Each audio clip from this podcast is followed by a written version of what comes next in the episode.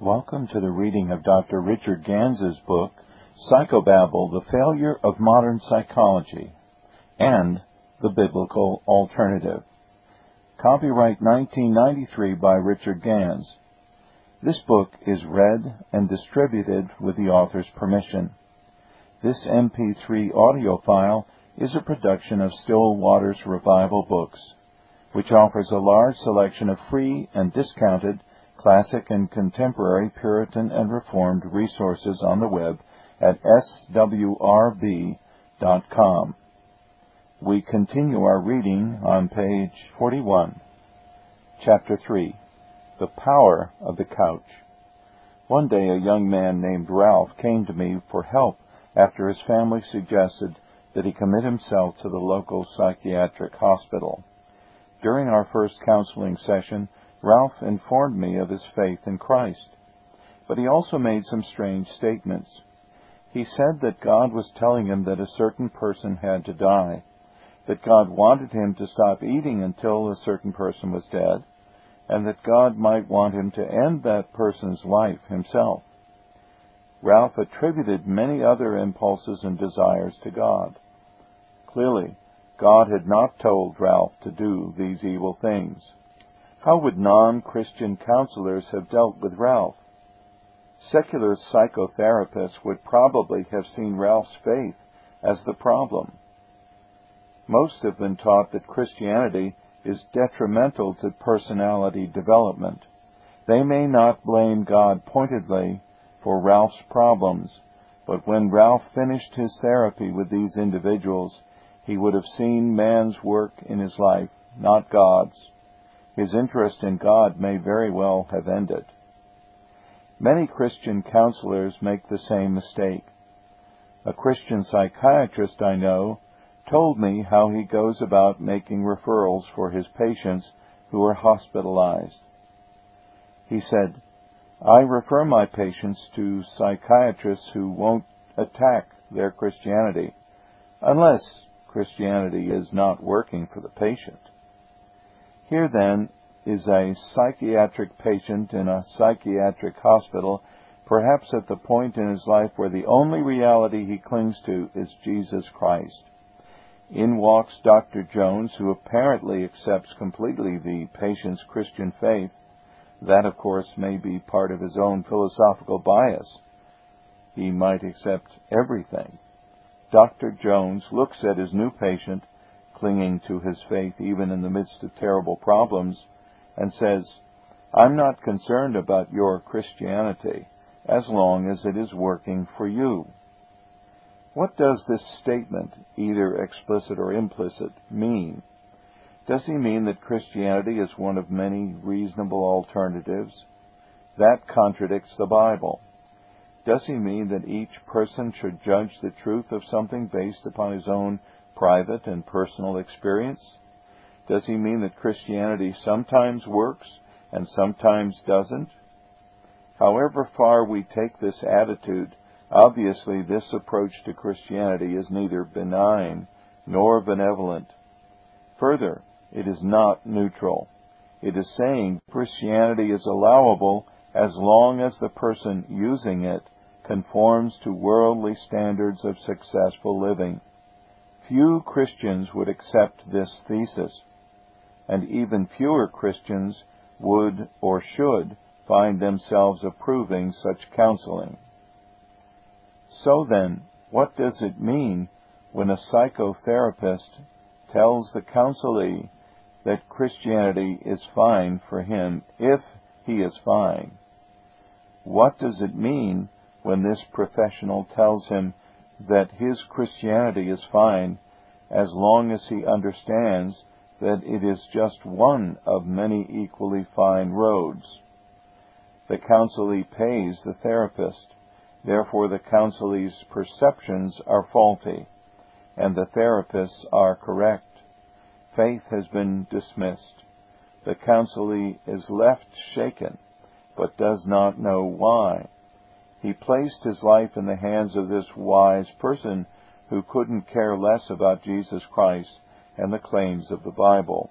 Counseling of this sort pretends to be neutral, but it is actually the practical working out of a comprehensive world and life view. Could it be any other way? Beliefs about humankind, God, and values always enter into counseling. Many so-called neutral practitioners swear they leave all value and value systems out of their practice. But that does not mean they are objective. A strong presentation to counselees of a world and life view is still there. These therapists are merely telling the counselee therapy that it is possible to keep all values out of a therapy intended to change a person's life. They are suggesting that valueless living is as worthwhile as a life lived according to openly stated values. This is a powerful presentation of a worldview.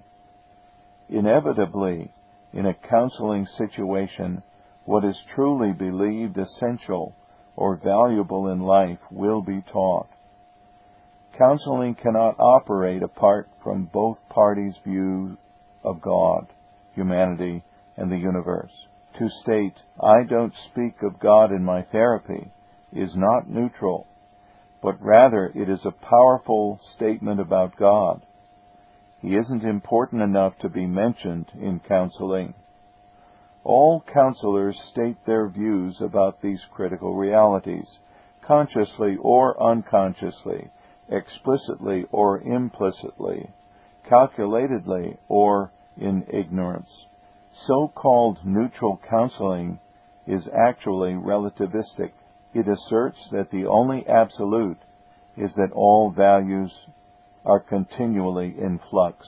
Historically, such thinking has led to the ultimate denial of all meaning, purpose, knowledge, morals, etc. Underneath pluralistic neutrality, we find that we are dealing with moral, philosophical, and intellectual nihilism, a worldview that says there is absolutely no true knowledge, meaning, value, ethics, or morals. Thus, the counselor who claims to practice value-free counseling declares himself a nihilist and his counseling nihilistic. He is, in fact, declaring his counseling presuppositions even while claiming to have none. Unfortunately, too many people don't understand that counseling derives from a worldview. Instead, they think of counseling as the tool that one person, the expert, applies to another person who has psychological problems. They see the practitioner apply his expertise to particular problems with the goal of bringing some relief or help. The psychotherapist or counselor is seen as a kind of super mechanic who locates psychological shorts and disconnections using his technical expertise to correct the malfunctionings. He is the one who, by progressive feats of wizardry, demonstrates a technical mastery of the mind. Those who oppose this corps of cerebral supermen are met by a hostility that is hard to defend against. Once a counselee has been diagnosed, classified, and categorized, what can one really say in his behalf? If the defiant one stands up and alone defies his diagnosis, it is indicative of paranoia. After all, a sign of paranoia is to believe that one is correct and everyone else is wrong. Unfortunately, if a person disagrees with a diagnosis, he is classified mentally ill, with whatever variety one happens to be labeled, and is therefore incompetent. Thus, either way, he is a non-person so far as thought or will are concerned. Further, those defying the psychotherapist rarely wield power. I say rarely because there are extremely infrequent times when the science of the diagnosis and classification of supposed mental illness is shown to be what it really is speculation at best, criminal at worst. In 1973, Rosenhan, a professor of psychology and law at Stanford University, and a dozen friends, mostly professionals, presented themselves at local mental hospitals for admission. All repeated exactly the same opening words I feel empty, or I feel hollow. Following this admission, they acted normally. They related to others as they would ordinarily. All were admitted. The length of stay in the hospitals was between 7 and 52 days. Requests for release on the basis that they were normal were viewed as confirmatory signs of illness. Those who spent a portion of their hospital stay writing about their time were labeled as obsessive and compulsive because of all the writing. When released, all retained the diagnosis schizophrenic with the added note in remission. In other words, their schizophrenias were under some kind of temporary control, but they were all still to be viewed as schizophrenic. Had this been anything other than a research study, these individuals would have carried around for the rest of their lives the horrible appellation schizophrenic. Unfortunately, countless others have not escaped that fate. So much for the supposed objectivity and neutrality of psychiatry in diagnosing mental illness. Of his study, Rosenhan concluded, we continue to label patients schizophrenics, manic depressives, and insane as if those words had captured the essence of understanding. We have known for a long time that our diagnoses are not reliable or useful, but we nevertheless continue to use them. Thomas Szasz reflects on the absurdity of this dilemma and the inevitability of psychiatric tyranny. We are told that if a psychiatric patient is early for his appointment, he is anxious if late, he is hostile, and if on time, compulsive. We laugh because it is supposed to be a joke, but here we are told the same thing in all seriousness. As an interesting addendum, admissions to Southern California mental hospitals for a while dropped by 33% because hospital staff feared they were part of a follow up study to be able to say with society's approval that a person who doesn't conform to a completely subjective and relativistic norm is ill and possesses a diseased psyche is an extraordinary power. In short, counseling, psychotherapy, psychology no longer stands as the science of behavior, but as the guardian of the soul, the maker of value, the determiner of morality, the definer of freedom. That which began as a true science of behavior has degenerated into a neo religious cult. In the place of God is man. In the place of the priest or minister is the psychologist. In the place of the Word is psychotherapy in the place of confession, forgiveness is interpretation or one of its many equivalents. Counseling, psychotherapy, psychology emerges as the practical 20th century religion. Here the deception of neutrality is revealed. A war is raging. On one side, biblical Christianity. On the other, philosophical nihilism.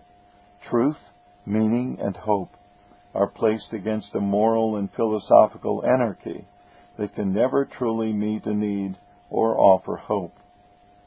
When anarchy faces a person in despair, it can only parrot back thoughts or feelings or ask a new question. Under the pedantry and rhetoric of the psychologist's assurance, you've got all the answers, lies another more truthful declaration You've got your problems, I've got mine. Remember Ralph? the troubled young man who came to me because he felt that God was telling him to kill someone?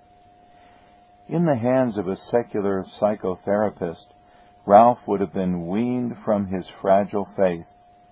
But since I practiced biblical counseling, something else happened. I believed, despite his bizarre statements, that Ralph was genuinely converted. But Ralph had never received any discipling. After his conversion, he had been virtually ignored by his church. Ralph remained plagued by many of the problems he had endured since long before his conversion. He was angry and bitter because an old girlfriend was seeing another man. This rejection, in fact, had caused Ralph to turn to God. But Ralph had never dealt with his pain and the anger he felt toward this girl and her boyfriend. He had to learn about anger and how to handle it biblically.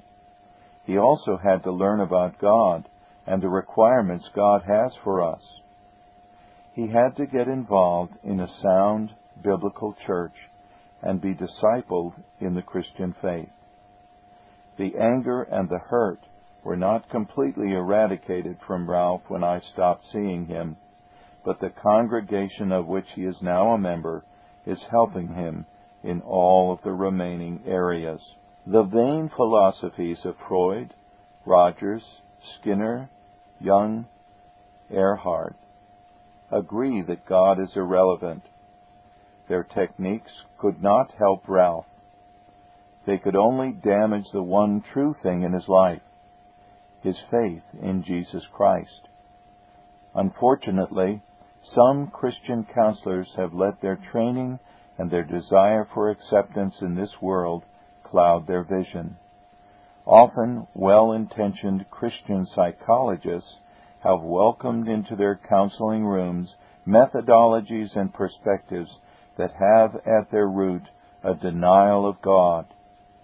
They begin sessions with prayer but then weave godless therapies and Freud inspired techniques into the minds and souls of their counselees.